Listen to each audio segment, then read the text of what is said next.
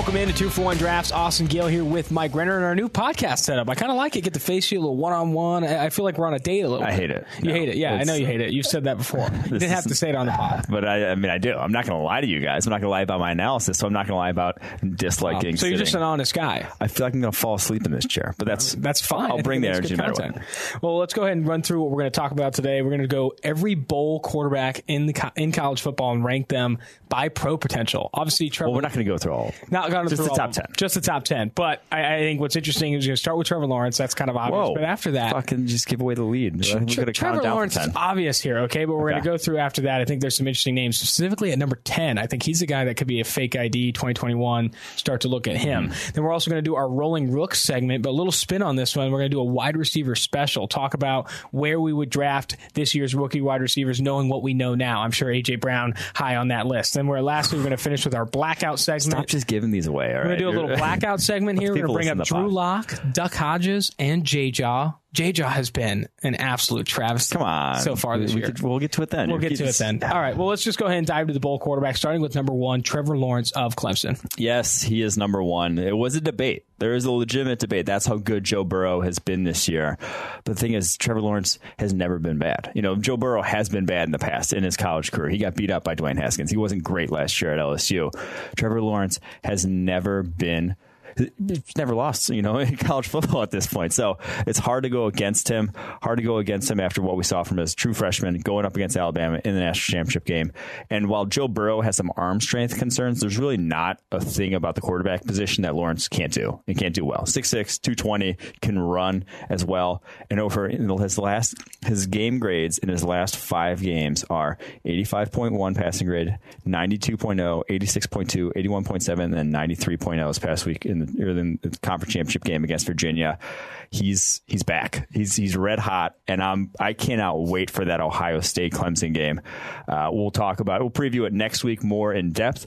But goddamn, Trevor Lawrence against Ohio State defense that is must see TV. That's probably the game I'm most by far most excited for. Well, if it ends up being Clemson LSU, I'd be more excited for that one. But those uh, the of the upcoming playoff games, that one I cannot wait. I'm pretty sure Trevor Lawrence in his high school career only lost one football game, and it was the last one, the la- his last football game he lost, Mm. He's- and he, he still hasn't so lost at like- the collegiate level. That is insane. Yeah. that is insane. The guy was like a consensus number one overall crew. Everyone sees him as this big star. This guy has never faced adversity, in my opinion. I think that, which is eh, red, no red He's got to quit when he gets to the NFL. Exactly. He, he takes an L in the the NFL. field He'll literally double his loss total in like the last five years. Um, interesting prospect for him. What's your take on? So this year, I think there's in the beginning, some people were saying he kind of took a step back. Are, are you, I mean, he did. Like Yeah. he, he made a handful of decisions that he didn't even make as a freshman Mm-hmm. in that Georgia Tech game and that Syracuse game. Just ugly, ugly picks to start off the year.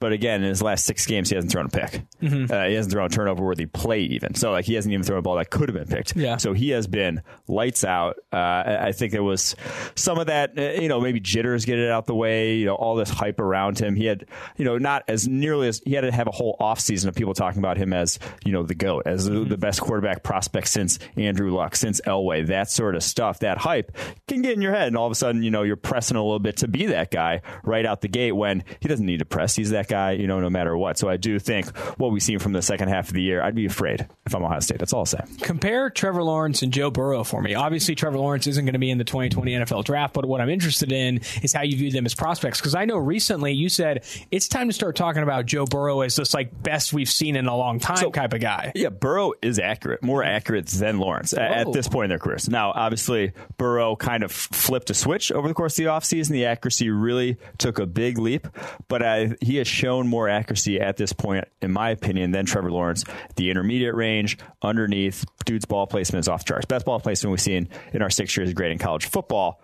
But Trevor Lawrence has a cannon. Uh, Joe Burrow adequate enough arm strength, not a plus arm in the NFL by any means. Mm-hmm. Trevor Lawrence is going to be in that upper echelon of the Josh Allens of the world, you know, the Aaron Rodgerses of just pure arm talent, can put it into any window you want. He has it. So that that to me is the big difference that why you're putting the Lawrence one, one the you know being younger and producing at an earlier age, but two, just Lawrence has that arm to where really the sky is the limit. There's mm-hmm. no there's nothing the whole playbook is open to Trevor Lawrence, you know. It's a good opportunity to go into our number two quarterback on the ranked by bowl poten- uh, or the Bull quarterbacks here. Joe Burrow, a 93.5 PFF passing grade so far this year. He has an opportunity in this next game, if not next two games, to show even improve on that. He's been so impressive this year 48 touchdowns, only seven interceptions, 32 big time throws to just nine turnover worthy plays. To compare to Trevor Lawrence, he has 29 big time throws, those highly graded throws mm-hmm. in PFF system, and 11 turnover worthy plays. Joe Burrow, I know you compared him to Trevor Lawrence. I think the, the biggest question, what everyone wants to know about Burrow, is how do you think he took this next step? What really what elevated his game? hell if I know. I mean, like if you knew, you'd be able to get a bunch of quarterbacks True. to do it. Like he, it came out of nowhere. Like mm-hmm. it legitimately came out of nowhere. Uh, the biggest thing to me though, if you could sort of boil it down to one thing, I think it's confidence, mm-hmm. and it's something that uh, you know we talked about with Baker Mayfield this year. He didn't look nearly as confident as he did as a rookie. Like confidence at the quarterback position, you have to trust basically where you're going with the football, that your p- protection is going to hold up. You have to be confident. And last year, he was not in the pocket. I think this year, completely different story. He steps into pretty much every throw. You did not see that last year. He's maneuvering without fear. Uh, when he does break the pocket, it's because he literally has to. He's not doing it necessarily too early. So I do think that the confidence aspect in that LSU system has been a night and day from what we saw last year, and that's the biggest the biggest thing that explains the jump. But again, it's more than just that. Like there's mm-hmm. a lot of factors at play but that confidence level, uh, he's at an all time high right now. Increased confidence level in the offense, I think, inside of structure. You mentioned the accuracy. Joe Burrow, easily the best quarterback in college football right now, inside of structure from an accuracy standpoint. But really stands out for me, and I think what makes the highlight reels, in addition to the big time throws, is what he's doing outside of structure, how he's reacting to pressure. You've even said that he's maybe even a little bit faster than Jalen Hurts from a mobility standpoint. Might like he, Hurts isn't that fast. People yeah. like love Hurts rushing ability. Like True. He's, yeah. He's just a big dude. Like he's probably going to run like a four or seven something. But my question is, so you love what he's doing inside of structure, the accuracy. Wh- where do you value when you're when you're evaluating quarterbacks to play outside of structure? It's not a high percentage of plays, but there's opportunity outside of structure. You've seen it with Patrick Mahomes. You've seen it from the best quarterbacks yeah. in the NFL.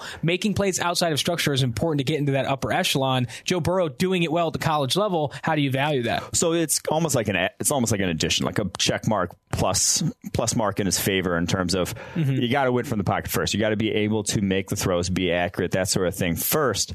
But if you do have that little outside of structure ability, that's a little bonus that's going to push you over the edge. Like you have, there's so few guys that can be perfect from the pocket. And that's why we saw guys like Eli Manning. When it went, it went quickly because you have to be perfect from the pocket. And if you're not making plays outside of that pocket, if you don't have good pass protection, all of a sudden you're you're, you're shot. Mm-hmm. You, you, don't have any sort of recourse. There's no second. Uh, uh, you don't have any plan B. So I, I do think that it's a big thing and getting even bigger in today's NFL, the ability to do that. And Joe Burrow obviously has that. A bigger rocket ship. Joe Burrow or Joe Brady. Joe Brady coached at William and Mary, linebackers coach in 2014, Penn State graduate assistant in 2016, New Orleans Saints office assistant, and now this year, probably one of the most coveted assistant coaches in college yeah. football. That is insane what he's going from GA to assistant of the year award that he won this year. In he coached years. linebackers at William and Mary after playing receiver at the school for a couple years. That's, I mean, that's this guy graduated college in 2012. He's hot right now. That's I, hot. I, I, can't wait to see where he ends up after this year. Dude, if he has a cup throw. of coffee with Sean McVay, I'm telling you, he's going to get a head coaching job here pretty He'll be, soon. be coaching the Panthers next year. Let's go to number three, Justin Fields. I, I, think here at PFF, we've done a great job of covering Joe Burrow. He's been a rocket ship. He could finish as one of the highest graded quarterbacks single season in the PFF college era, dating back to 2014. Mm-hmm. But Justin Fields is having a damn good season too, playing very well for an Ohio State team that is in the college football playoff that could go the distance this year. What's your take on Justin Fields? And I think a better question: compare Justin Fields to Trevor Lawrence, two guys that will be in that 2021 class.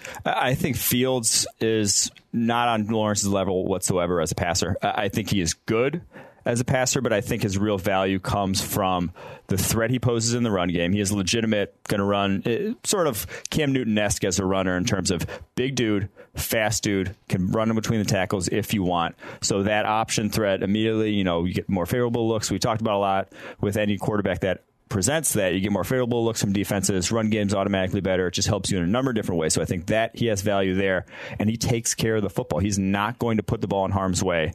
Only eight turnover worthy plays on the year.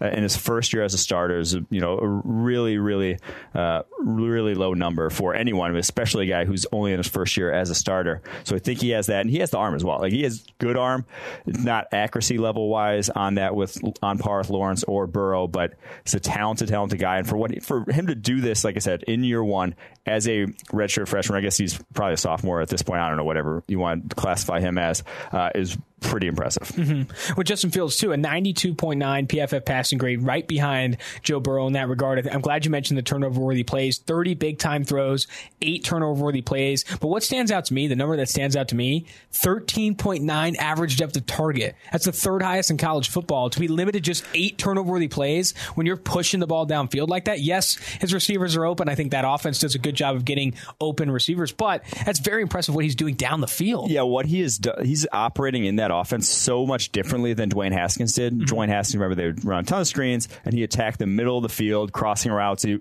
he would just pound crossing routes all day long in that offense.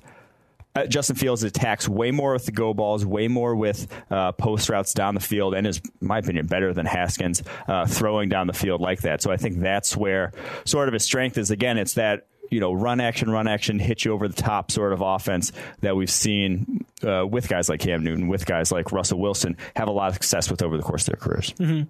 So for me, I, I want to hear you compare the two there: Justin Fields, Dwayne Haskins. Dwayne Haskins this year, I think, has taken steps over the recent weeks. I think he had his best game, you know, yeah. to date this past week with Terry McLaurin and company. It's not a great supporting cast in Washington. He hasn't had a, a ton of opportunities with the ones, but just looking at them as prospects, you see Justin Fields as the much better, better prospect, really? much better prospect. Yes, I, I think uh, you know if Haskins returned to school, there might have been a debate in terms of who's starting mm-hmm. for them that, that year because uh, I think that's how good Fields is. Like these top three guys are all very much well. Burrow's you know locking in at number one this year, but then uh, Lawrence number one next year, and Fields probably number two. Like that's how good these top three are as prospects. A, a, great comparison for Fields and Dwayne Haskins, looking at you know 2018, 2019 combined, 93.0 PFF passing grade for Justin Fields, 84.9 for yeah. Dwayne Haskins in 2018. the biggest the difference, the biggest difference is the turnover worthy plays. 18 turnover worthy plays for Dwayne Haskins, yeah. eight to Justin Fields. Then you look at that average depth of target, over four year, four yards lower for Dwayne. Haskins, mm-hmm. not necessarily pushing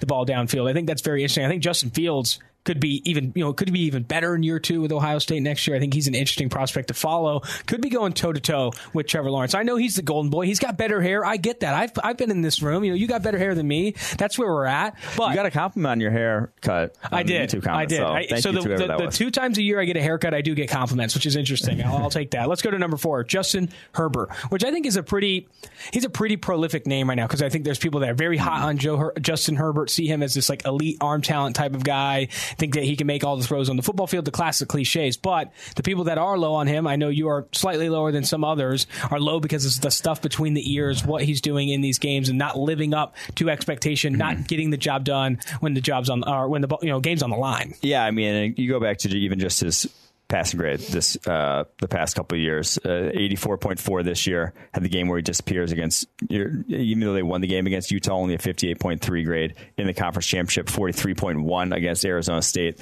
the couple weeks before that in that loss. Like he has the games where he just that Joe Burrow hasn't had this year. The game where it's just like in the tank, what the hell's going on? Why is he playing so poorly? Now he doesn't have a great receiving talent, nowhere near what Joe Burrow has at LSU, but you can't go in. You can't go to that level of play. You can't be that bad at your worst because I think those games only come more often once you get to the NFL. And to me, he's he's almost a better version of Drew Lock from last year in terms of uh, I, I, think he's uh, more accurate from the pocket, more accurate a little down the football field, but just uh, they both have something between the ears that you were just was off, and that you would have games where you're looking at them and like, why can't they why aren't they even trying to push the ball down the football field? And that, that's the biggest thing with Herbert is some of it's the offense. Last swing screens that offense, like almost a third of his th- completions are swing screens. But some of it's also just when he has, you know, in the second half, when he needs to make a play down the football field, he doesn't know what's a good chance to take with the football and where to go with it. And that's that's something you have to that almost intrinsic uh, ability is something you have to have in the NFL. So yes, I put him at four. I, he might be still falling down our list. Here. Really, it's that inconsistency that really does. You know, mm-hmm. five games with an under seventy oh PFF passing grade. He also has four games with multiple turnover worthy plays. Look at that Arizona State game: six turnover worthy plays against Arizona State in a big game, a must win game yeah. for Oregon if they're trying to chase you know a college you know football championship. And, and what's interesting with him is I think people talk about him in high regard, but I haven't heard a good player comp for him. Do you see a comp for Justin Herbert, a guy with all this talent in the world that maybe struggles a bit on that intrinsic know when I need to step up to the plate, know when I need to take a risk and win here? It's it's difficult. That's a good question. I'm trying to think of who I even put for him uh, in the draft guy because I did give comps in the preseason draft guide. I put Derek Anderson for him. Really? That's oh my gosh! Talk about so, body. Talk about inconsistent. Derek Anderson had like that one year where everyone was really Derek exciting. Anderson. Yeah. Um, not a great comp. I mean, if that's your comp, that, that's if that's his you know his pro potential, not great. But no, I, it's there's a tough one to put on him because he's a he's unique from that perspective in terms of like he's even more he's got the arm of Josh Allen, but I think he's even more accurate than Josh Allen. I think he has better arm talent than Josh Allen. But the, but Josh Allen's far more of a gamer. Like Josh Allen would do far more of what it takes to win a football game. Justin Herbert, I just don't see it. Mm-hmm. Totally fair. Let's go to number five. Jake Fromm. Another so ringing endorsement there for a guy put at number four. Yeah, Jesus, that's that's rough. Derek Anderson is a rough comp for Justin Herbert, but I, I, I, do I don't think it's not fair. I mean, the, the, the concerns you have with Justin Herbert's game, I think, are mm-hmm. completely fair. And when you watch the big games, when you turn on those big games and expect him to elevate, rise to the occasion, as often was said, you don't see it with Justin Herbert, yeah. and that's a problem. Because mm-hmm. in the NFL, all of the occasions are risen. You know, a lot of it gets a lot harder in the NFL. You can't you can't get away with inconsistency. Mm-hmm. Uh, let's go to Jake Fromm. Uh, talk to me about him. Yeah, Fromm. I just I think he will be an NFL quarterback. I think he will be able to operate an NFL offense. I don't think he'll ever be. Uh, you know, Drew Brees. I don't think he'll ever be an elite quarterback in the NFL. But I, I, think if you are a team drafting towards the back end of a first round and you need a quarterback, he will be able to run you an NFL offense. Like he takes care of the football as well as anyone in the country. Six turnover he plays all this year. You've seen his grade go up every single year. He's gotten better every single year of his career. 81.1 as a freshman, 85.3 last year, 88.0 this year. I'm not sure he declares because it's, uh, you know, he, he still has major question marks about his ability to push the ball down the football field, major question marks about how much he's protected in that Georgia offense. But he makes quick decisions with the football and he protects the football. Uh, you know, easy Alex Smith comp, easy game manager projection for him at the next level. Now, how much value should you put on that, or how much do you really want that? I mean, on a rookie deal, I think you could win with him, but uh, yeah, there's still question marks about him, and like I mentioned, the offense, uh, how much he's protected. But I, I do think like he can run an NFL offense. Will it be at a high level? Probably not. That's, a, my, that's a hard. That's a hard conundrum, yeah, sort of. I, I, find myself with Jake Fromm and Jacob Eason comparing the two a ton because they're the similar guys that at the back end of the first round or maybe in the top of the second, you start to take, you know, maybe take a swing mm-hmm. at them. Compare those two players as prospects. Eason, the biggest thing with me, he's a much bigger arm. Like he just obviously like jumps off the tape. Him and Herbert right up there in this draft class in terms of one two in terms of our talent. Like they just have very strong arms, can put it in any window. Uh, he had a throw earlier in the season, Eason, where it's like 50 yards pretty much flat footed on a on a rope for a touchdown on a post route. And like Joe Burrow can't make that throw. Like there's a guys that just can't make that throw. It's special, and you're not even going to attempt that throw for Joe Burrow, but he made it because he has that arm talent. But Jacob Eason, I think he just needs more playing time. Like his he looked terrible under pressure, uh, unlike any quarterback I saw, any of the top quarterbacks I saw this year in terms of how he dropped off from a clean pocket where he had a 92 point zero passing grade, two under pressure where he had 36.5 passing grade. And some of that he's also putting pressure on himself, like just his pocket presence in general completely crumbled. And they had really good tackles there. It's not like he was under pressure a lot and all of a sudden, you know, it got to him over the course of the game. No, it was only a handful of times a game. And when it did come, he just acted like he'd never seen pressure before. So that's mm-hmm. worrisome to me because it's only going to get worse the next level that under pressure stat is what really surprised Absurd, me every yeah. time. When you look at that, like that drop off is insane. He ranks 68th in the country in PFF passing grade under pressure, on par with some of the some group of five guys, some really bad and guys. It's, and even it's not even just grade. Like he mm-hmm. wasn't completing passes, 35.6 completion percentage, 4.4 yards per attempt. It's not like he's just making bad decisions with football. He's not making anything good with football. So I think that's a good opportunity, too, to talk about just pressured quarterback performance, how, how, you evaluate that, and how you how you factor that in, and prioritize it in that evaluation. Because pressured pocket performance is volatile; it goes up and down every year. Also, it's on a smaller percentage of plays compared to clean pocket passing performance. I think we've talked about this in the past, but here, my take on it is is you can't completely collapse under pressure. Yes. You can play well, it's, poorly. It's under, how you react. Exactly. You can you can play poorly under pressure. You can take a step back under pressure, but you mm-hmm. can't completely collapse in the form of taking way more sacks. Like your sack to pressure rate can't be super high, and also you can't turn the ball over. You can play poorly under pressure. You don't necessarily have to complete all of your passes, but don't put the ball in harm's way. That's where I see it really. Yeah. So if you ask the analytics guys, they will tell you play from a clean pocket is more stable mm-hmm. uh, year on year. But I will also say, like a guy who uh, is bad under pressure, a guy with bad pocket presence, will put himself under pressure more than someone like a Tom Brady, someone True. like a Philip Rivers, someone with good pocket presence who knows how to navigate the pocket right tackle gets bull rush, they'll subtly slide left, and that's not pressure. Mm-hmm. That, that, shouldn't be pressure. A guy who doesn't know what he's doing in the pocket, a guy who reacts poorly under pressure, is going to see his right tackle getting bull rushed and eyes drop down, tries to dip outside the pocket, something like that, and all of a sudden that turns into a sack. When with someone else, it would have just been almost nothing. So I do. But I think, think that that's that, something too, though, that when Eric and George, the data scientists at PFF, have looked into it, that's something that is more stable. Like quarterbacks owning their pressure yes. rate, yeah. play under pressure, not necessarily stable, but owning pressure or taking taking on pressure is stable yeah. somewhat for quarterbacks. And I think with Jacob Eason, that's something you have to evaluate. Is he just bad when he's pressured, or is he bringing on a ton of pressure onto himself? Because the latter comes with you to the NFL, and I think it carries year over year, and that's a huge problem. Yeah, and that's why he's number nine on our list and not coming up here for a little bit.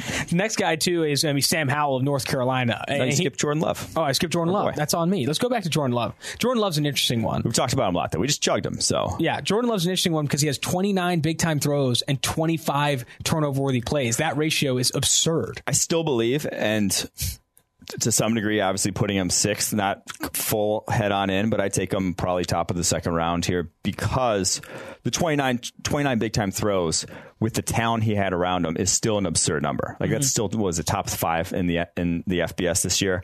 For him to have zero receiving talent, very bad offensive line, like Daniel Jones esque situation. Daniel Jones did not put up anywhere near 29 big time throws last year. Like he was still making special throws into tight windows.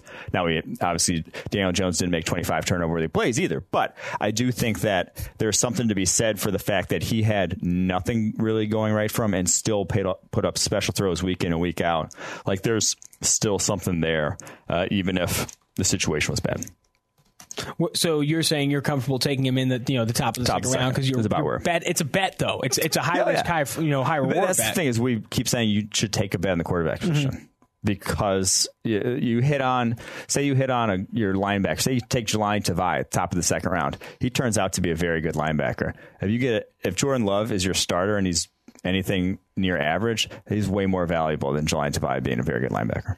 There you go. Looking at the comparison, I was I'm, I'm interested in these comparisons. You look at 2018 Daniel Jones, and 80.8 PFF passing grade, only 19 big time throws. 17 turnover worthy plays. A similar ratio, yeah. but like you said, doesn't have that high, high end that Jordan Love does yeah. have. With Jordan Love in 2019, a 75.9 PFF passing grade, 29 big time throws, like we said, and 25 turnover worthy plays. They're not they're not similar players though, in my opinion. I mean, oh no, I would, so he reminds me of DeShone Kizer with just like a better uh, pocket presence. DeShone Kizer would, when it wasn't there, would stick in the pocket and you know have that uh, just sort of like panic almost, but frozen in place. Uh, Jordan Love converts pressure to sacks at one of the lowest rates, you know, opposite of Jacob Eason. He does not, uh, you know, doesn't take sacks, gets the ball out of his hands quickly. Uh, and I think that's a big thing. Like that pocket presence is a big reason why I still believe because if he didn't have that pocket presence, it could have gotten real rough there in that Utah State offense. Let's combine two, two guys for the future here, Sam Howell and Brock Purdy. Talk to me about these two players. Not guys that will be in the 2020 NFL draft, but who have shined a little bit in, in our grading system. Well, for Sam Howell, not even the 2021. This yeah, dude's a true freshman. Yeah, yeah. Uh, 2023 draft eligible. Yeah. Uh, he is the uh, North Carolina starting quarterback. Uh, I go, went back to watch the Clemson game on him, and while he didn't dominate by any means. He definitely held up better against that Clemson defense than a lot of quarterbacks in recent memory, memory that have gotten drafted. Think back to Ryan Finley last year at NC State, where he just quicksanded him. Uh, he just kept you know throwing the ball to Clemson. He did not do that. At least didn't throw a single pick in that Clemson game. Had one pretty rough decision, but I think he was just efficient when it was that D line was dominating. Like he was, it was not uh, you know, easy going from and almost won them the game there in that one. And then I go back to this past week against NC State, not this past week, against the last game of the season against NC State. He was just carving them up. Like he has legit arm talent, uh, big arm for a true freshman, which is rare to see. You know, guys usually get stronger arms as they go throughout the college career, put on some muscle. He already has, you know, NFL, high level NFL arm strength. 6'1, 225. Dude, he's jacked. Uh, yeah. He's legit jacked. I mean, this guy, this guy can sling it around the yard. Accuracy down the field uh, leaves a little bit to be desired, but I love his pocket presence and poise in the pocket already for a true freshman. I think this guy is going to be the real deal here in a couple years. Uh, although the pedigree there in North Carolina not great in his oh, favor right wow. now. Why you got to bring up Trubisky like that? I that? know. Uh, I, I, got a couple things there. One, a consensus four star recruit coming out goes you know true freshman like you said. His dad's name is Duke, which I feel like automatically makes you a gritty person. A gritty that's player. why he's jacked. I mean, yeah, that's like, why he's jacked. But then looking at his grades this year among true freshmen with at least 200 dropbacks this year, highest graded PFF, you know, highest PFF passing grade in the country this year at 83.7, 29 big time throws, 18 turnover worthy plays. As a true freshman, those are impressive numbers coming mm. at North Carolina, which doesn't necessarily have a great supporting cast. That is playing in a pretty tough conference, I would say. So I think Brown's all right. We, we highlighted him, the wide receiver. Oh, there. that's right. You're right. You're right. But, but yeah. So but let's go. Let's dive right into Brock Purdy right after. He has graded very well for Iowa State. I think he's the guy that college analyst Cam Mellor just loves over and over. I think Brock Purdy, great last name. Mm-hmm. I don't know if his dad's name's Duke, but I'll look it up. I'll find out. He, he to me is almost reminiscent of uh, you know, Jared Goff or uh, Dak Prescott. I'm not making player comps here. I'm saying the fact that Iowa State was never good at football before you know Brock Purdy come came in here. Uh, Mississippi State I can't get over was not good name. at football. Had their best years under Dak Prescott. Like he's going to start for multiple years and have some of the best years in Iowa State football. And they really they didn't have like an influx of talent. They're not getting guys drafted left and right in the NFL. They really still have nothing on that team, but he is carrying them to much better results than they've ever seen in the past. 88.0 passing grade as a freshman, 82.5 this past year. I go back to the Oklahoma game. He had maybe the most impressive throw I saw season, rolling out right, about to get hit, almost sidearms it. A guy's running a you know a post corner route. He throws it before the guy even breaks on the looks over their shoulder for the corner route. Probably about 40 yards down the field. Throws that on a line to him in du- double coverage, not double coverage, but two guys converging on him at the same time, right on the money. It was an absurd throw. Uh, he has arm talent. Has the production now at this point. I, I'm a big fan of his game, like you mentioned. Cam Mellor is too. All right, let's go to our last guy on this list. One of my favorites, you know, Minnesota's Tanner Morgan, a 90.0 PFF passing grade so far. You know, not so far this year. This year, um, he has uh, 16 big time throws, 16 turnover worthy plays. Not necessarily that high end you're looking for, but I will say this: he's the highest graded quarterback in college football under pressure, just above yeah. Joe Burrow in that regard. And I think at Minnesota, he takes shots in yes. that pocket and will just fearlessly not not almost like he. I'm not sure if he doesn't see it coming. I don't think he does because he has, to my, in my opinion, fairly good pocket presence, fairly good uh, sort of sixth sense of when get rid of it, but he will just step into a throw knowing he's going to get rocked and still put it on the money. He, yeah, like you mentioned, he is very good under pressure, pretty fearless in the pocket, does not have the arm of Howell or Purdy, is not by any means going to, you know, wow with his throws down the football field. Already balding. I don't know if that's a factor, but that's a factor for me. Yeah, he, he kind of, he had a go route once where he capped out in the mid to high 50s in terms of, I think that was about all he had on mm-hmm. it. So that's, that's not great from that perspective of the arm, but he's creative with his throws over the middle of the field.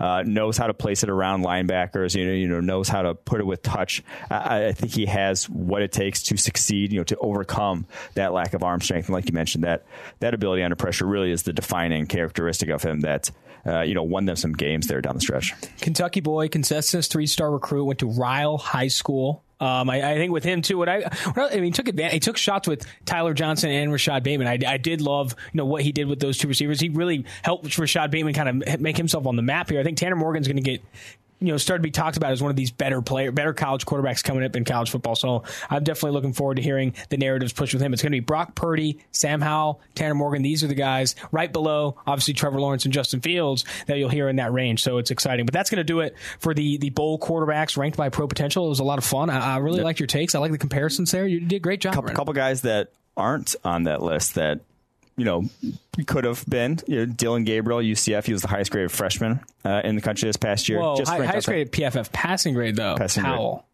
Second, Okay, Is, but uh, is Gabriel had the overall because of his running ability. Mm-hmm. Jamie Newman of Wake Forest, who we've talked up, checked in at 12th. We had Sam Ehlinger outside the top 10, Mm-hmm. uh, somewhere down at 17th. We had Anthony Gordon down at 20th.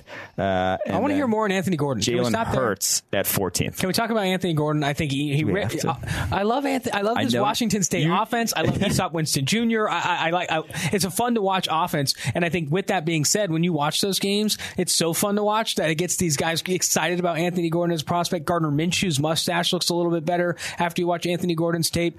Why? Now tell me this: Why, with all of that production, are you hesitant on Anthony Gordon as a prospect? Well, one, the Utah game was uh, one of the worst games I've seen from quarterback all year. Like he was just throwing to stationary. Do you want me to grab the body bag, or did you bring it with? It was just, I mean, he was, it was not, there were picks in that game where guys didn't move on defense. So you just never saw them. So it was, he had something like seven turnover where he plays in that game alone. Then you go to the Washington game at the end of the season. That was bad too. Uh, he just, against better defenses. Now, they do put it all on the quarterback shoulders there. Uh, it's a good offense for Breed. You know, when a guy has to pass every single down of every single game, it's a it's going to breed. You know, you're going to sink or swim. I, I think that's a good breeding ground for NFL type of quarterbacks. But I still didn't see it in terms of the decision making. Uh, you know, maybe I'm wrong, but finished with 81.6 grade. That's why he's 20th on our board here. Better question. Anthony Gordon, I get, I get why you don't like him. I understand that, but imagine a good quarterback, one of these, you know, Tua Tagovailoa, Yeah. Justin Fields type in a Washington State offense. Do you see it just being insane? I think so. Although at the same time, it's like they uh, they're still limited by receiving talent. You can only have one Easop. Are, are you serious right now? Easop Winston I just Jr. said they can only have one. That's true. If you That's cloned true. Easop, I understand Which that. apparently there's another guy named Easop because he's junior. But That's his dad. It's Yeah. not another guy. You don't have to bring him up like that. Um, let's move forward off Washington State. I feel like we bring him up every podcast, and I feel You like bring him up at, at a certain point we have we. to. we- At a certain point, we have to stop. Go Cougs! Uh, but we're going to dive into our next segment here, our rolling rook segment, with a specialization on the rookie receivers, how we redraft them, knowing what we know. But before we do that, I got to bring up our guys here. Proper Cloth, our sponsors. Not wearing the shirt right now, but I do love that shirt. I do have from them. I'm getting a couple more as well. I just can't stop. I, I think the biggest thing with Proper Cloth, in my opinion, is that they do such a good job of allowing you to pick your style, pick your fit, and pick your design and, and customize these things with relative ease. I hate shopping. My girlfriend's like, "You want to go to Target?" I'd say, "I'd rather not. I just would never do and it." it's like they measure you based off of uh, you know just other shirts or other things you Exactly. wear. I don't want to have some guy measuring me in the store. That's not that's not my idea of. I, I've had to have multiple shirts taken in because I ordered them online because I didn't want to go to a store. and also, so I'm going to get back on my rant here about hating shopping. Yeah. Going into a store where you're going to buy clothes, and there are these people like search seeking out commission, and they're like, "Oh, do you like shoes? You want to get some shoes?" And I'm like, "Please, please stop! I can't handle this don't like already." it yeah. And now you're already attacking me. makes me. Proper cloth, all online, baby. You get to pick all your stuff there and uh, find some custom shirts. And they have offices in the United States to where if a shirt doesn't fit, send it back. They get it right, you know, perfect fit, proper cloth. Um, but yeah, like I said, you know, you go to propercloth.com right now slash PFF today. You can save twenty dollars on a shirt using promo code PFF twenty. The shirts start at eighty bucks. It gets up from there. You can monogram them. I mean, it, there's a lot of exciting stuff on propercloth.com, but I per, uh, definitely recommend hitting it up. Shall we go into Rolling Rooks? yes, Let's go into Rolling Rooks here. Rolling Rook segment. Normally, we're highlighting some of these top, you know, prospect, you know, rookie performances from the previous week, but we're taking a little bit of a spin here. Let's talk about these rookie wide receivers because they're lighting up the NFL every week. I feel like I'm talking about a rookie receiver, and um, with that being said, I think it's an opportunity to kind of redraft the 2019 NFL draft, specifically looking at receiver and what order you would draft them in, knowing what we know now. Starting with number one, it's obvious. AJ Brown, Tennessee Titans wide receiver, former Ole Miss product, has been absolutely on fire ever since really Ryan Tannehill took over and they stopped giving his snaps to Tajaé Sharpe. Guy's great route runner, big, physical through contact, making plays after the catch. It's all what we saw at Ole Miss. yeah. So let me set the stage here. AJ Brown. If we were redrafting, yes, he'd be the number one. That one's, in my opinion, a no brainer here. But just with our rankings, top ten, what we how we had it heading into. Uh, the draft last year. Number one, we had DK Metcalf was our 17th overall player. Number two, we had AJ Brown was our 20th overall player. Number three, we had JJ Arcega Whiteside, who was our 23rd overall player.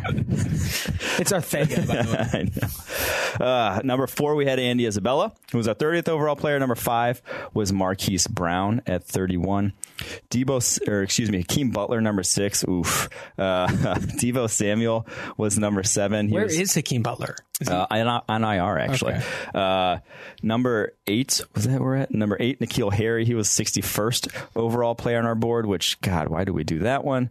Uh, number nine was Riley Ridley at 71, and number 10 was Diontae Johnson at 77. So that was how our board shook out when it was all said and done. Thankfully, on that, you know, no Parris Campbell, no guys like that who have not been getting the job. Mm-hmm. Some hits, done. some misses but there. definitely some misses going along. It's still early, it's too early to tell, but there are some receivers that you watch right now that you like. You know what? Knowing what I've seen, I think I would have reorganized some things. So that's what we're doing now. And number one, so AJ Brown, second ranked wide receiver, he's number one right now. I mean, over 800 yards, uh, multiple hundred yard games in the season. Once Ryan Tannehill's come in there at the quarterback position, he has been easily their number one receiver. Like the dude has been dominating back to back 100 yard games, multiple touchdowns over that span. Like he looks.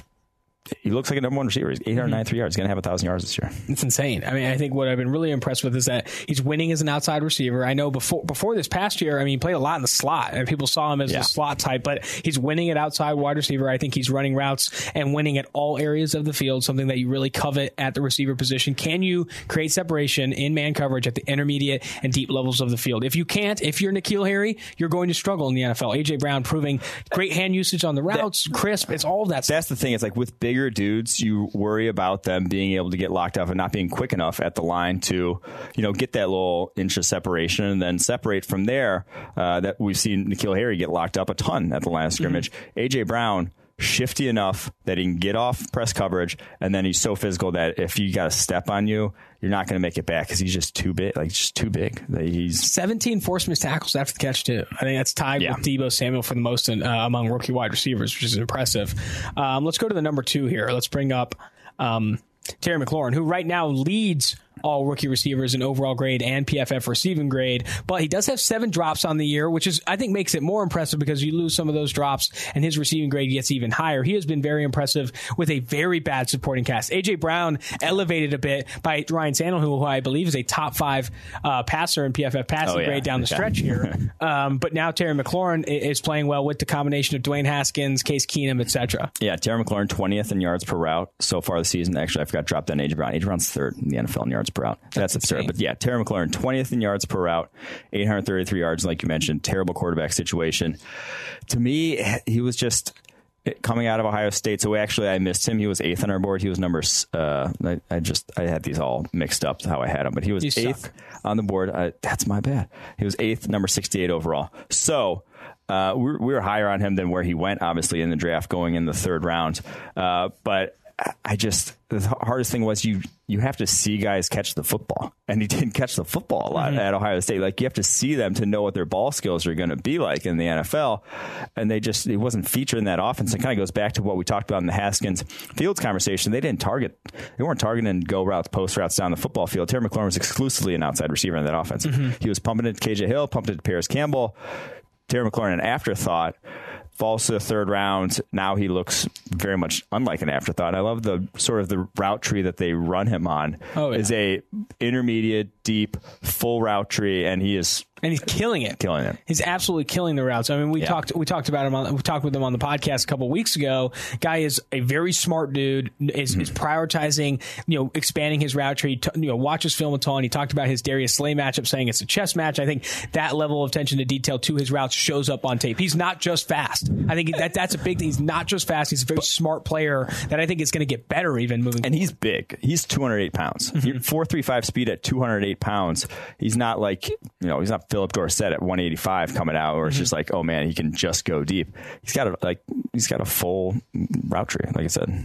14 of 26 on contested catches too, which is not a bad Mm-hmm. not a bad percentage there. Which is you look at AJ Brown, only six receptions on 20 contested catch opportunities, a little bit better in that regard. Let's go to number three. Who would redraft? DK Metcalf. DK Metcalf, number three. So I think different, different way way different in my opinion than AJ Brown and, T- Yeah. and Terry McLaurin. I think DK Metcalf, though he's he, I think the production has been good. I, I'm still not super impressed with his route tree. I'll So, tell you he- that so right here's now. the thing. Uh, he's never going to be. You're never going to be impressed with this route tree, but it's the route. Well, tree. I'm upset. Okay. the routes that he does win are the most valuable routes. Again, True. it comes back to that, and that's why he was our number one receiver coming out. And we had you know a debate between him and AJ Brown about who to put first. And I thought AJ Brown had more potential to be a number one receiver, but DK Metcalf was a sure thing in terms of go Winning balls, deep routes. double moves, deep routes. If he doesn't run a good whip route, I'm not taking it. He you can't just- have that. No, because a whip route on, on average is not getting you the same value as a, as a deep route from the slot. Like Exactly. He just was going to be That's a good comment, sure dude. That's thing smart. on those routes in terms of 264, Yes.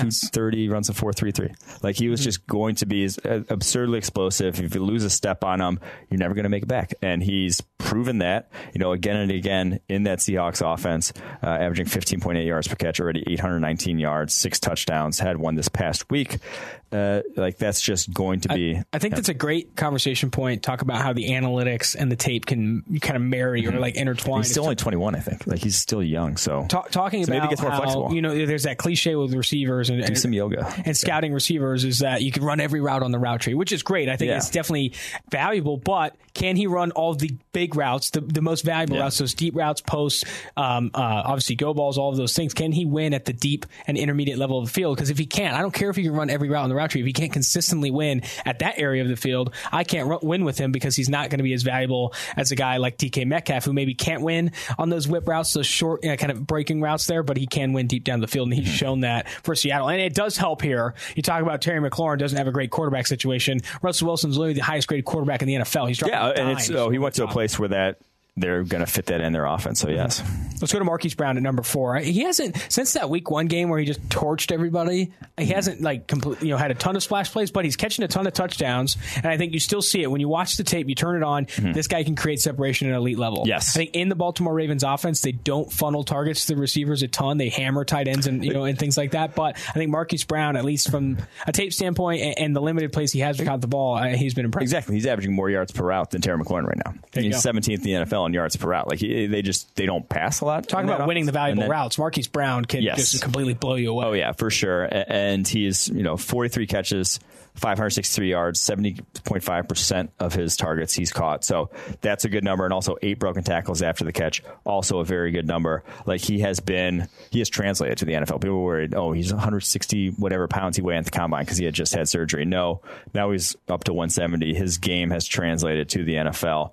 Uh, yeah, I mean he's he basically as advertised. Like Mm-hmm. if you were going to take taking him where we would have took him, like I said, he was like 30th play on our draft board. We would have taken him where the Ravens took him, and I think it was a good pick. Like he looks every bit like he's going to be a, a good deep and intermediate threat wide receiver.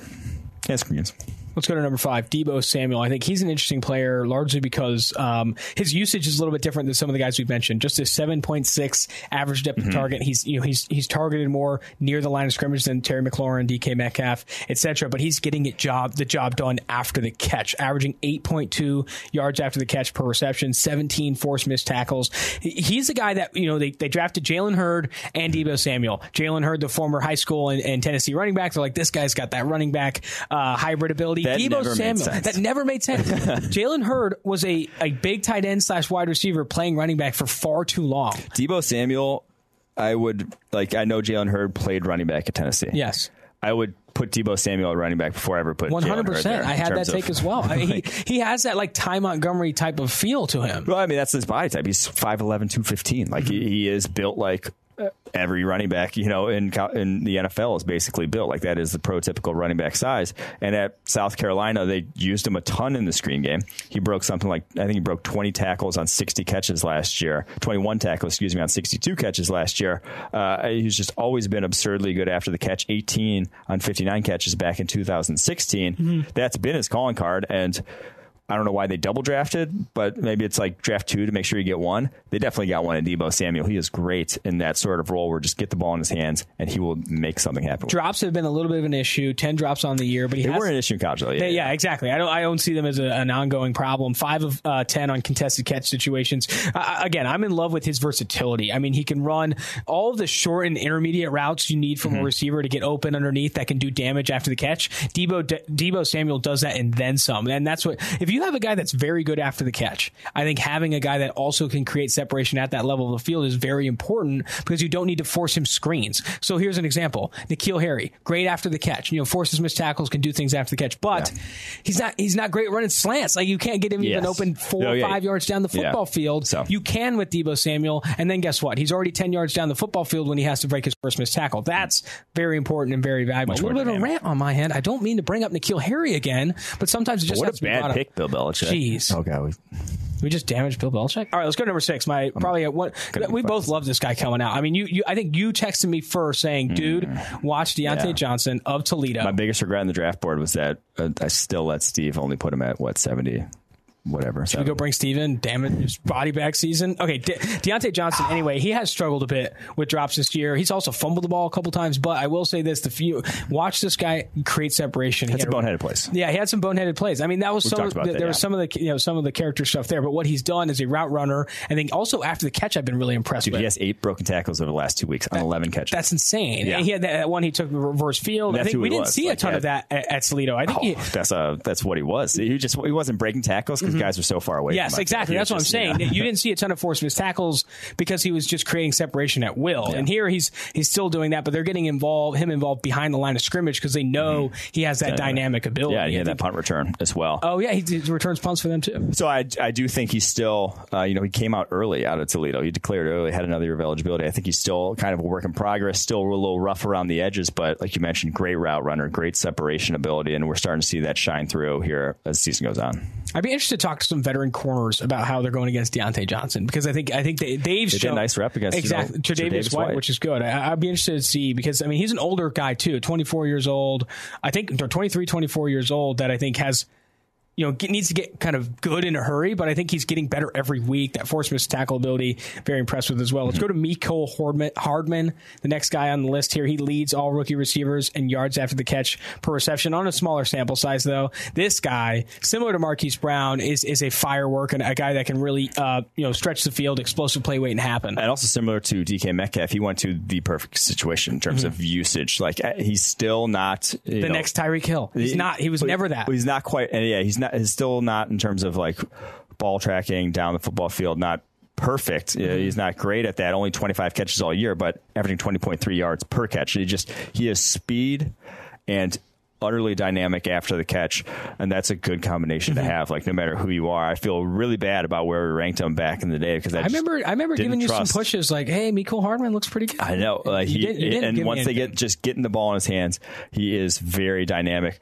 Like you said, the ball skills aren't Tyreek Hill level. Tyreek Hill will win 50-50 balls. I don't see that ever being Hardman's game, but in that offense, they do a lot of uh, basically kind of like spot routes where it's like, "Hey, you run to X position to be on the football field.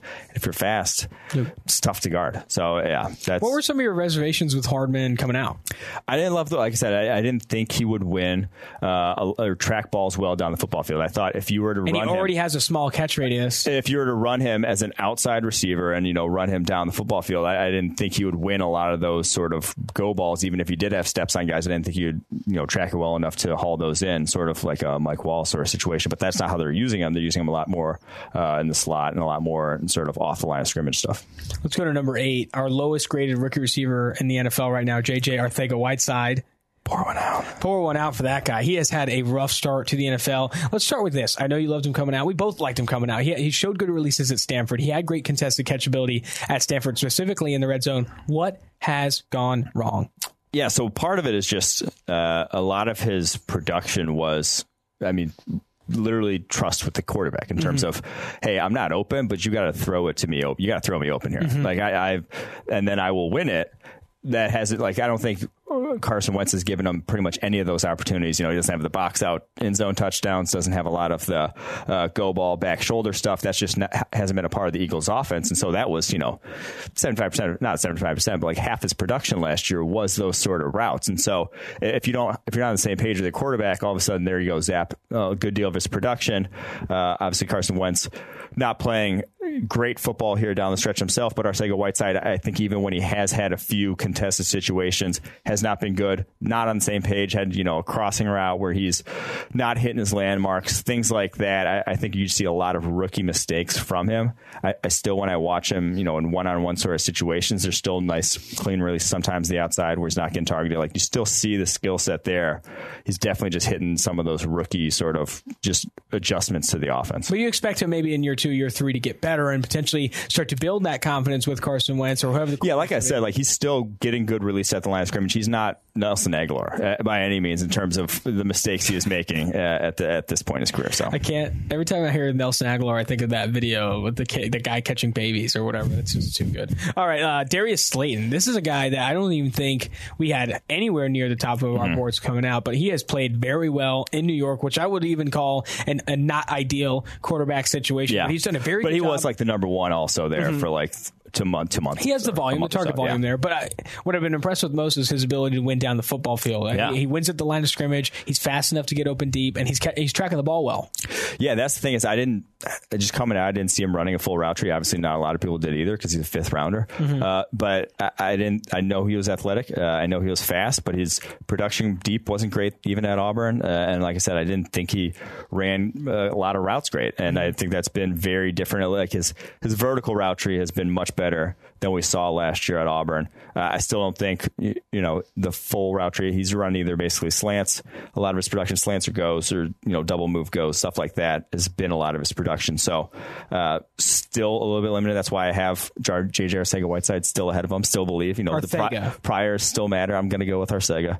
Uh, and then that that's but ninth he's moved way up since you know uh, just in terms of what I've seen from this year compared to uh, pre-draft rankings. Speaking of priors matter, Andy Isabella at number ten, yes. Uh, nine receptions for 140 yards, four first downs, uh, three forced missed tackles after the catch, and a touchdown he has just not had the opportunity, but you still believe in him as a prospect. He just needs to see the football field. Why do you think the Cardinals are not letting him? It's not like yeah. they have a host of receiving talent above him. I mean, they're playing Kendall Sheffield and, and random guys above him. Andy Isabella not seeing the football field. Why? Yeah, it's odd because uh, I mean, and when he does see the football field, they're almost using him as like a gimmick player uh, in like a Parris Campbell esque role when I didn't even think that was him. Like I didn't think he was super dynamic with the ball in his hands. Like he's very fast, uh, and if he has a straight line, he will you know beat you to the spot.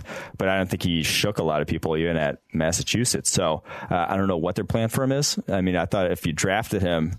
Uh, you'd at least use him in like a deep role, but they really haven't. So, but I still, like I said, I still believe like he still was like very high on our board coming out. So I do think that we'll see. I mean, shit, that's just like a punt on it. Like he he's only been targeted 13 times all year. Yeah, we just need more a bigger sample size. I mean, mm-hmm. you need the guy to get some volume here. Can we get some plays, please, Kliff? Kliff, we're asking. Can we get some plays for Andy as Got well? Two weeks left. Just see what you got. Let's go to our last segment here. That's going to do it for the redrafting of rookie receivers. Very impressed with that. I love AJ Brown, Terry McLaurin, and this receiving class coming up is also going to be fantastic. There was a ton of receiving talent in this one.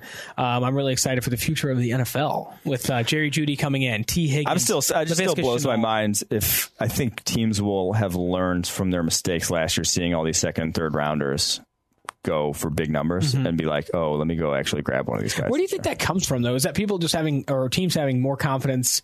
I think it was, I mean, honestly, what I think it was, was you went five years without a first round pick hitting at wide receiver. True. Gun shy. You're just like, teams see that and they're like, I don't want to be the next team. I don't want to be Kelvin Benjamin. Corey Davis or, yeah, Kelvin Benjamin. Well, Kelvin Benjamin was the 14. Was he the, a tight end coming out, though? no, he, he was, and he was the, he was the bad pick in the 2014 draft yeah, class, yeah. you know, that had all the good players. Kevin White, another one that was drafted. Corey yeah. Coleman. There, I mean, there are a handful receivers. So, yeah that um, I'm sure that people fell in love with. I mean, Corey Coleman was a PFF darling. I mean, people. Uh, he, oh, Sam Monson back there loved Corey Coleman coming out. I didn't. I felt there. There is some context to that though. The off field, the shoe addiction. There's some things. There's some things there you got to kind of yeah. dive into. Let's go into the blackout segment. This is our uh, two for one draft segment where we talk about um, you know players that did not have mm-hmm. great weeks this past week. Wanted to blackout, forget that performance. Um, I'm sure Renner said a handful of weekends like that. Let's go to Drew Lock, quarterback quarterback of the Denver Broncos. He blacked out in the snow too, which I'm sure you wake up White in the out. snow. Whiteout. It was a whiteout, but that's just really unfortunate. It was after I think a lot That's of how you die is when you black out. no one likes a blackout in the snow. I think that's a Liam Nielsen movie. I'm not sure. Um, no, anyway, Drew Liam Neeson. Sorry about that. Nielsen. right. Who the hell is Nielsen? Uh, Drew Lock. It was just coming after a Denver Broncos game where people were starting to get excited about him. Thought maybe he was Yeah. the future. You I- had a piece halfway through. people people were telling me to admit I was wrong about Drew Lock, and I'm like, it's been I like one I- game, It's been and he good, had like one good series in that game. but also like. I'm not going to admit I was right about Drew Lock after this game. Like it was in the snow. Yeah. 28.8 passing grade. Like he had drops. Like it was just, it was going to be bad in the snow. Like he was going to have a game where he had to come back and Drew a rookie. Like this shit like this happened. So I'm not going to be too down on him either. But I mean, I just do think you saw some of the issues, the pick he threw. you wait to take your victory laps, which I think I'm impressed with. It's nice. It's the pick he threw in the end zone was awful. Yeah. It just fading away like. And it was throwing a jump ball to Noah Fant should have been your first warning sign, but Oh, it, it- like that one was pretty rough. He's not throwing a pick in three straight games. Like the, there has been some decision making concerns with him. In rhythm throws, though, uh, I like his accuracy's been good. Uh, even though forty five percent completion percentage, he had five drops in this one. Uh, I think he, you know, a lot of the stuff once the snow went down and then once they were playing from behind, it got difficult for him. But I do, I do think like his in rhythm accuracy has been very good to start his career so far. But definitely a blackout. The next blackout here is a world champion duck caller, Devlin Hodges. Did not have a good game against the top five defense in the NFL, the Buffalo Bills. I I mean, d- I think the decision making was a concern. The guy could, simply could not complete a pass deep down the football field. Very Yeah. inaccurate with the football. I, I that's what we asked game- for He was last week. processing the game very slowly. Yes. And when you process the game slowly and you're going against a defense that can create pressure, you're going to struggle. I saw that. Well, that's what we sort of th- threw up in the you know last Thursday's podcast. We're like, Duck Devlin, you know, the grades have been good. Nothing necessarily down the football field that we've been impressed with in terms of uh, you know level of difficulty, uh, m- taking you know a lot of chances with the football, having to make plays down the football field, and then you saw in this one against. I mean, it's top five Bills defense. It's one of the best defenses in the NFL, one of the best secondaries. It's not going to be easy, but when he did take his chances, they were not good. You know, four turnover plays in the day, four picks. Just it was it's a bad time, and it's a he's a UDFA rookie against what top five defense in the NFL. I'm not sure we should have expected any less. From what you've seen from Devlin. Duck Hodges so far this year, and how you've seen Ben Roethlisberger progress on the sideline No. from a beard standpoint, what do you think the future of the Steelers quarterback Draft situation quarterback. is? Draft quarterback. I mean, but it's- Ben said he's coming back, beard or no beard, he's coming back. Yeah, I mean he's. Have you seen him on the sideline? I have. That's what I'm saying. How do you factor that in? Yeah, you factor it He's, in by he's he's- leaning towards have uh, a lot of- offensive assistant more than Yeah. he is leaning towards well, offensive back. line more likely than quarterback. But no, he's just not. Uh, he's not going to be your long term option. Like you're, if you draft a guy this year, you'll have four years of said player to figure out if he's the next guy. Ben Roethlisberger, you really think he's going to four more years in the NFL? The thing is, though, they don't have a 2020 first rounder. They don't have a first round pick in this class. Yeah, that is the problem. You're going into next year with Ben Roethlisberger at Fitzpatrick's good. 350 pounds. That's the problem. You- Yeah. You're going to have to do that. And I think after I mean, the second and third round, there's no shame in taking a chance and saying, mm-hmm. "Hey, we'll see if this guy hits." Jalen Hurts, Eason, Fromm. There's some opportunity there. There's some opportunity. Love falls. I mean, loves. I, Jordan Love.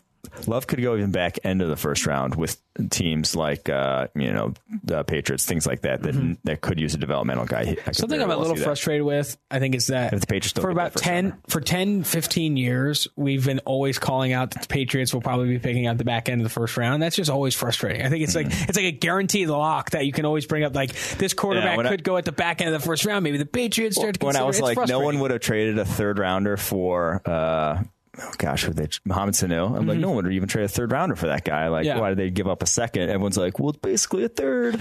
Basically a third. Well, all right, let's go to our next blackout segment. Let's get off the quarterbacks here. Uh, JJ Arcega, Whiteside, it, zero catches. Wait, we got to do him again? Yeah, I mean, I guess we. We do. got to. I mean, it's a constant state here. JJ Arcega, Whiteside, zero catches, two targets. We've already kind of summed them up a little bit. They have no wide done. receivers. Yeah. And he couldn't even catch a pass. Like they have no one else competing for targets.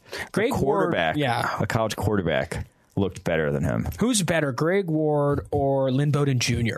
Lynn Bowden Jr. I'd say is better, dynamic. better prospect. Yeah. Both dynamic. I like Lynn Bowden Jr. a lot. Talk about the sacrifice though with Lynn Bowden Jr. How like, hey, I have a chance to play slot receiver in the NFL. Who doesn't want the ball in their hands more though? You talked to we talked to Laviska Shenault recently. We asked him what his favorite Exactly. route was. He He's like been- wildcat quarterback. I would love Laviska in an offense that's willing to get creative. I feel like if he gets drafted by some team that's not willing to play him at every position and then some, Yeah. like Matt Nagy. Defense. Think about Matt Nagy with Laviska. What because what he does Oh, with instead of Trubisky. instead of Trubisky, you, you, what he does with uh, Tarik Cohen, David Montgomery, Yeah. he mixes them in. I think him. It's gonna be fun. Hopefully, he doesn't go to. I've mocked him to Dallas. That's probably the last place. I Oh to man, go, that but- sounds like an absolute disaster. Let's go to last guy here on the blackout segment, Ed Oliver. Mm. He's a guy that's flashed a bit though. This is just not a great game. Twenty-seven pass rushes, zero pass rush wins. Not a great game for Ed. Yeah, Ed Oliver. I, I think when you're drafting rookies and you're a good team like the Bills, or I guess I guess they didn't know they were going to be a great team, but sometimes like uh, and the Packers, well, like you have to be able to say, uh, you know, this guy wasn't going to be like you have to. A big part of knowing is where they are in their developmental curve. Ed Oliver very low on the developmental curve. Rashan Gary very low on the developmental curve in terms of where they could be in terms of NFL readiness. Uh, didn't have a single pressure this past week against Pittsburgh on 27 pass rush snaps. Didn't even have a pass rushing win. You know that didn't get char- charted as a pressure for us. So that's not good. And I think he just was never going to be worth the top 10 pick right out the gate. He was never going to be that guy right out the gate. You're banking on future projection, but it's also, you know, when you see flashes of it, that's what makes you encouraged. So it's, uh, if a guy like, uh, a guy who was supposed to be NFL ready coming out, like, Clelin Ferrell, you know, you're supposed to be a senior, Ferrell, you're supposed to be a senior, good with his hands ready, and then he's not good, you worry about a guy like that much more than a guy like Ed Oliver. He played very good against the run this past week, Cleveland all. I think they might have Yeah, drafted a very good run defender, or potentially good run defender, Yeah. yeah, in the top five. Which I Probably. think He's probably, I mean, 10, I- 20 years ago, that's a good pick. You know, we I mean, we had him as a top 50 player, which says we think he's going to be solid. No, I'm really looking forward to this year. Us on the, the live draft show, PFF. We're going to do that again, and I think uh, getting us involved here, the two foreign drafts, bring that to the mix, reacting live to those picks. Definitely tune in when that comes. I know it's a little ways away, but we're excited. We're also going to be down at the Senior Bowl, two for one drafts at the Senior Bowl, which will be very exciting. We're going to bring our podcast producer Mike Quinn with us, who is a is an awesome dude, very good guy, funny dude. That's going to do it for two for one drafts, brought to you by our friends at Western and Southern. Remember, you can find us on Spotify, Apple Podcasts, and Stitcher, but uh, we're also on YouTube Tuesdays and Thursdays. Thanks again. This is Austin, Mike, two for one drafts.